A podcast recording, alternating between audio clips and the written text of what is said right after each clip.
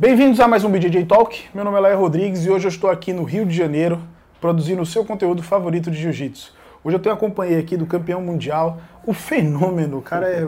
Não sei do que ele não tem título. Kainan Duarte, bem-vindo ao BJJ Talk. Eu que agradeço aí, Lael. Primeira vez aqui no BJJ Talk. É. Uma honra. A primeira de muitas, assim espero. E a gente está aqui hoje, a gente gravou a preparação do Kainan, é, o treininho dele para a próxima luta, dia 6 de setembro. Demos um passeio, almoçamos e agora a gente vai bater esse papo aqui, porque o Kainan tem se posicionado nas redes sociais, um posicionamento que eu tenho sido também muito favorável. Inclusive já falamos aqui no, no nosso material. E antes da gente falar né, sobre essa questão do Pan-Americano, visto, toda essa situação, vamos fazer um balanço aí né, de 2019, que foi um ano fantástico que você teve. Foi um ano muito bom, né? Poxa, primeiro ano de faixa preta, simplesmente conquistou tudo.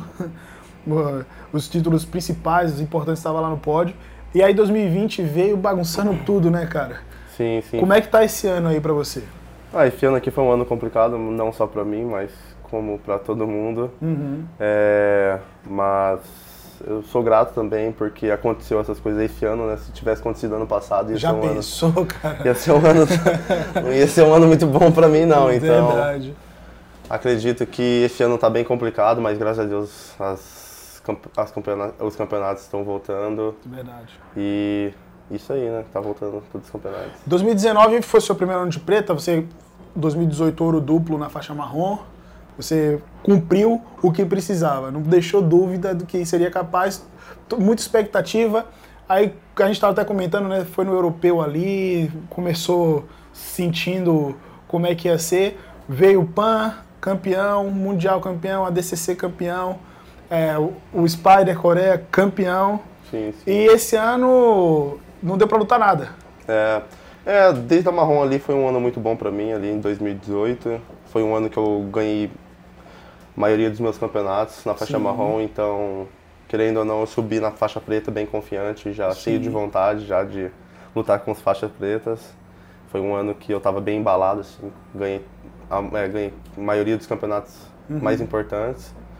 E agora esse ano já como que não rolou tantos campeonatos, eu tô mais focado nas super lutas, né? Exatamente. nas super lutas. Agora até surgiu essa Do dia 6, né? do dia 6 agora contra o Cyborg. Ah, sim. então vai ser um, um evento irado. Uma luta até que veio meio de surpresa, assim, pra todo mundo, né? É, foi uma luta já que eu já tava querendo fazer há algum tempo, mas eu tava até conversando com o William, o Organizador. organizador do BJJ Bet, mas não era nada certo. Então daí como que caiu duas lutas do evento dele, daí confirmou e eu confirmei meu nome no evento. Que massa, cara. E vai ser bom, né? Lutar mais uma vez no Brasil. E como a gente tava comentando também, o, o- tá rolando evento no Brasil, né? Isso é bom pra todo mundo. Você lutou o BJJ Stars. E como é que foi a experiência de lutar aqui no, no território nacional, a sua terrinha, cara? Sim, enfim, cara, fazia um tempo já que eu não lutava no Brasil já, tô morando fora. Então, a última vez que eu tinha lutado, acho que foi o brasileiro, fazia um tempinho já. E eu tô bem feliz, assim, de ter vol- de rolar campeonatos grandes, assim, eventos profissionais de volta no Brasil, né? Que legal, cara, que Muito legal. É, pô, a gente tá falando aqui, né? Você foi parte da história aí, a maior premiação dada no jiu-jitsu.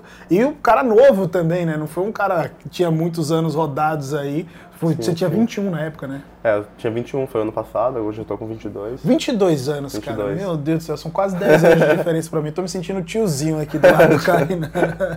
Tio Lael, já pensou, cara? Mas, Kainan, é, teve a experiência do BJJ Styles, tem a luta do BJJ Bet aqui.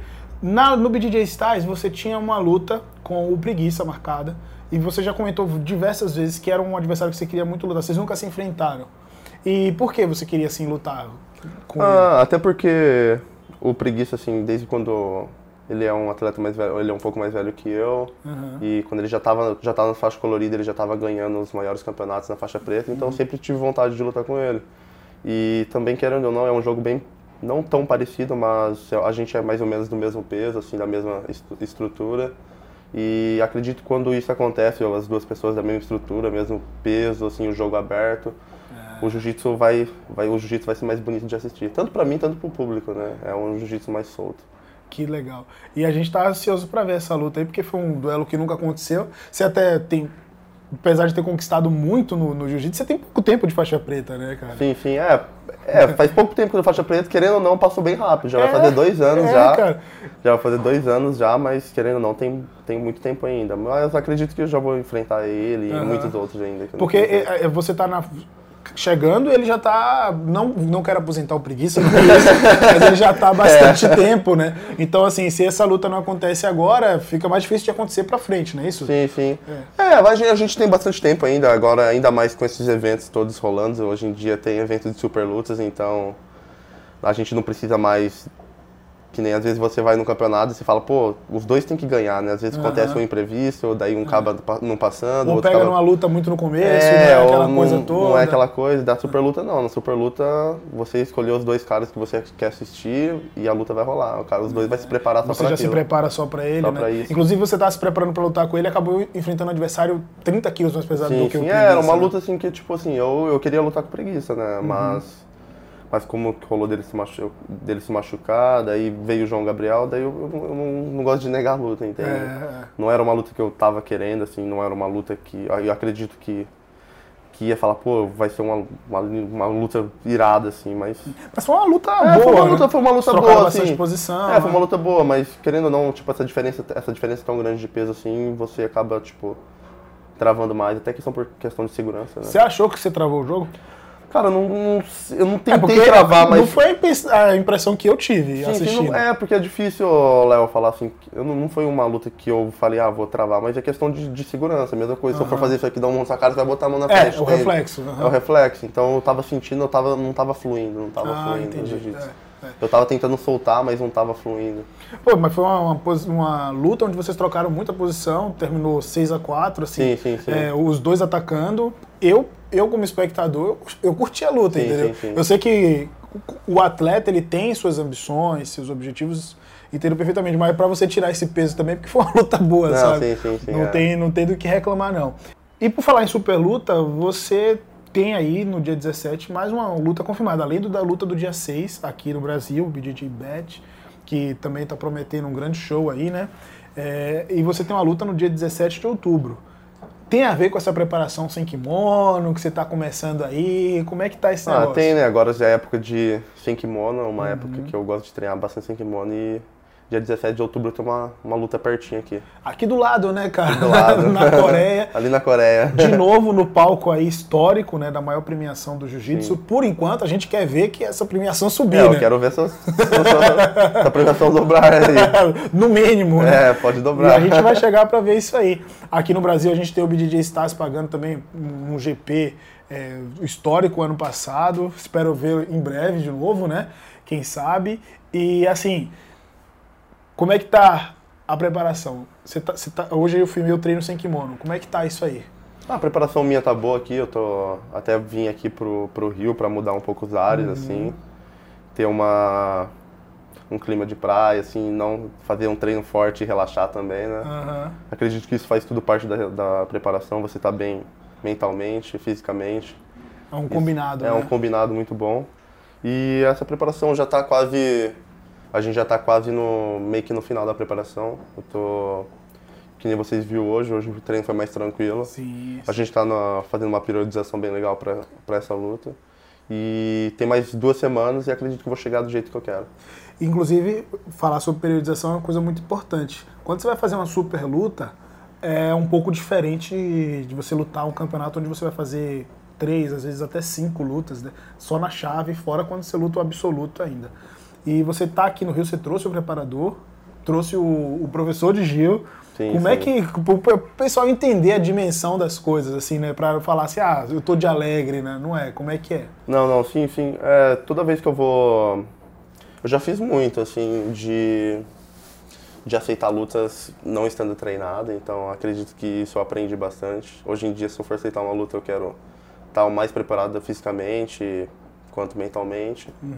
E querendo ou não, é meu trabalho, né? O jiu-jitsu é meu trabalho hoje em dia, então tenho que estar sempre buscando chegar na minha melhor forma. Com alimentação, descanso, preparação física. É um, é um combo completo. Sim. Muito, muito interessante, eu achei isso fantástico. Nós conversamos bastante sobre isso lá no, no treino, um pouco também no almoço. o pessoal entendeu. O Kainan faz um- uma preparação muito séria, né? Tudo planilhado. Eu achei isso fantástico. É um, um tema muito recorrente aqui no nosso material, no podcast, nos vídeos, da gente levar a sério o trabalho dos atletas, né? Não é de alegre. Mas enfim, a gente falou das super lutas, tem muita coisa para acontecer ainda esse ano, vai ser muito legal. Fiquem ligados, porque vai sair tudo aqui no canal. E vamos falar do, da sua, do seu posicionamento em relação aí ao Pan-Americano. Foi anunciado né, na última semana que vai acontecer o Pan na Flórida. E, poxa vida, os brasileiros não estão podendo viajar, cara. Sim, sim. Então, por exemplo, se eu quisesse lutar, eu não poderia ir, saindo aqui do Brasil. Até pode ir, mas não vai ser. Nunca é fácil, já é difícil, você Sim, tem que tirar sim. o visto. É um. É complicadinho. Como é que foi a primeira vez que você foi pra lá? Foi difícil tirar seu visto a primeira vez? Ah, foi um pouco assim, mas como que eu era de menor de idade na época, então eu já tinha. Eu estudava, então era- foi mais Ah. tranquilo, foi mais tranquilo. Então você, é que você começou muito cedo, cara. Comecei cedo, comecei cedo. Inclusive aqui no Rio que você ganhou aquela seletiva do ADCC ainda de faixa roxa, não foi histórico? Sim, assim. é, quando era. tinha 18 anos de idade, acho. Aham. Foi isso daí, 19, entrou é. pra- quando eu, eu te conheci nesse, nesse, É, esse ocasião. campeonato foi um campeonato bem emocionante, foi É. um campeonato bem legal. Porque eu sempre gostei de acompanhar o pessoal do Seikimono. E aí você se posicionou, e foi uma coisa que eu repeti aqui também ah, no BJJ News, que o Pan-Americano, sem a, sem a entrada dos brasileiros, vira um American é, vi com o National. American National, foi isso que eu, tipo, comentei, assim, no... Lá quando eles postaram, assim, eu nem... Eu, eu achei que era um meio que brincadeira, assim, eu não sabia que ia rolar o PAN esse ano ainda. Aham. É, não, tipo, antes da É galera... difícil levar a sério, É, antes né? da galera falar assim, pô, Kainan, você tá falando isso porque você tá no Brasil e tal, mas não, eu, tipo assim, mesmo se eu estivesse lá no, nos Estados Unidos agora, eu não ia, não ia lutar o PAN, porque eu já tenho luta marcada até, vai ser mei- mais ou menos que na mesma data. Mas eu penso assim na galera, assim, tipo, do Brasil, assim, que quer lutar o PAN. Acredito que, assim, não foi tão inteligente deles, assim, fazer um campeonato pan- pan-americano, um campeonato pan-americano sem os brasileiros, que o brasileiro, querendo ou não, são um dos, um É dos grandes nomes. É, é, Brasil- BJJ. é, mas assim, é tipo um, um- a grande maioria dos favoritos, assim, está, Sim. vem do Brasil, não fala assim, a maioria da galera da faixa preta está lá, já está nos Estados Unidos, mas Aham. acredito a galera da faixa colorida, tudo mais. E querendo ou não, já quebra o cronograma do ano que vem, né? Porque o PAN já era para ser Em março, né? em março, então como vai ser? Vai ser rolar dois Pan-Americanos, daí vai quebrar outro. Vai quebrar, vai quebrar o cronograma do ano que vem. Então eu acho acredito que a gente já esperou tanto assim esse ano, que custa mais esperar mais um pouco. Agora que a gente está com, com os eventos rolando, lutas casadas, os atletas profissionais bem pagos, aí Sim, fazer um sim. PAN, será que não é atravessar É, também? acredito, não sei, velho. Eu acredito que a federação não, não tem culpa, assim, de, da, da, da fronteira estar fechada, isso eu tenho certeza, mas eles poderiam fazer, tipo, um American National, né? Por que não? Já- é o que eu falei, eles já estavam realizando o Open. Não tinha necessidade de fazer, tipo, o PAN, que é um dos, dos campeonatos grandes Ah, do que ano. vai ser um campeonato desfalcado, querendo É. ou não. tipo, Ou o Mundial não. também. Não é, eu acho que não é Pra o ano você, pra pra ser um campeonato grande, o que faz o campeonato são os atletas. Então, se não tiver todos os atletas lá, o campeonato vai ser meio que desfalcado. E, e foi anunciado, de certa forma, muito em cima. porque O campeonato em outubro são dois meses, ou seja, em dois meses o pessoal vai ter que se organizar com patrocínio. Muita gente perdeu o patrocínio, Sim, os atletas sim, claro. profissionais, né? É, muita gente não tem, a, a- não tem autorização para viajar. Então, poxa, em dois meses será que resolve tudo isso? É, eu achei também um pouco precipitado, assim. Uhum. É, agora já esse ano, e daí vai quebrar. Também eu achei mais assim, pelo vai quebrar a rotina do ano que vem. Daí vai jogar o Mundial quando? Eu acho que tem que cumprir o cronograma, todo ano ser Uhum. aquele ano, não ficar mudando. Porque daqui a pouco eles falam, pô, o Mundial vai ser em janeiro. Tipo, Não dá. não dá, tem que ser. E aí que chega em maio e faz outro, já pensou? É, não tem como. Não tem como. Eu, eu acho isso, eu achei muito legal você ter se posicionado, porque a gente não vê tantos atletas se posicionando assim. E não é, não é questão de criticar, o pessoal diz que é mimimi. Não é mimimi, gente. A gente tem que se posicionar, né? Opinar, Sim, sim. entendeu? É, opinião, né? É, Opinião que então. é feito o mundo. E o, pra todos os efeitos, né? Você vai estar lá e no mês de outubro você já pretende voltar, não é isso? que é Sim, algo que sim, você claro, mora nos claro. Estados Unidos, pro pessoal entender, né? Sim, sim, claro. É, pra mim, do mesmo jeito, assim, eu não, não, era um evento que eu, ia, que eu iria lutar, porque eu já Uhum. tenho luta marcada.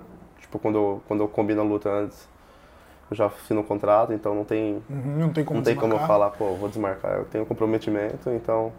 Pra mim não ia mudar muito, mas eu falo, eu dei esse posicionamento mais pensando na galera mesmo que, que mora aqui no Brasil. Tão novo, já dando exemplo aí do que é uma liderança, né? De uma voz no dedo do jiu-jitsu. Imagine quando tiver mais na frente, 3 graus da faixa, já pensou? Logo mais. Sensei Kainan. Pensou, hein? É isso aí, eu acho isso muito, muito bacana, um, um- mesmo tão jovem, ter um posicionamento tão forte assim. Bom, Kainan, a gente conversou bastante aqui, foi bem legal. É, gostei do seu posicionamento, falar dos seus planos aí para esse ano ainda. E queria que você deixasse aí um recado pro pessoal, os nossos telespectadores. Olha que palavra difícil, saiu de primeira. Telespectadores, é. Se você quiser deixar aí do seu coração pro pessoal, é com você, cara. Não, eu só quero agradecer aí pelo, pela oportunidade, a BJJ Talk e a BJJ News. BJJ Talk, é. BJJ Talk, porque É. uma hora você falou no BJJ News. É, é falei, porque o BJJ News é o quadro de notícia. e o ah, de é, entrevista é o BJJ Talk. Ah, é, entendi, é. entendi. Não, é isso aí, só quero agradecer aí pela, pela oportunidade de estar aqui no BJJ Talk e espero voltar mais vezes aí. Lógico. Enquanto estiver no Brasil, a gente marca a resenha aí, pô. Bora lá. Vim de São Paulo pra cá só pra gente resenhar, então, e foi muito bom, muito legal mesmo. E quando você estiver lá, a gente tava conversando aqui, ó, já sabe onde é que vai encostar, hein? Bora lá. Pessoal, vocês não precisam nem apresentar o Kainan para seguir as redes sociais dele, Kainan Duarte no Instagram, e para você continuar acompanhando o trabalho dele, cole- colecionando títulos aí, fazendo história. Kainan, muito Tamo- obrigado, valeu mesmo. Eu agradeço aí, estamos no começo aí, pô, tô meio cansadão aqui, acabando de terminar o treino, mas Depois do almoço. aí, depois do almoço, mais tranquilão. Pô, mas foi muito boa a nossa conversa. É isso aí. Não esqueça de se inscrever, ative as notificações, tanto no podcast quanto no YouTube. Toda vez que sair conteúdo novo, você ser notificado. No YouTube todos os dias, no podcast segunda, quinta e sábado. Fiquem com Deus e até a próxima. Força.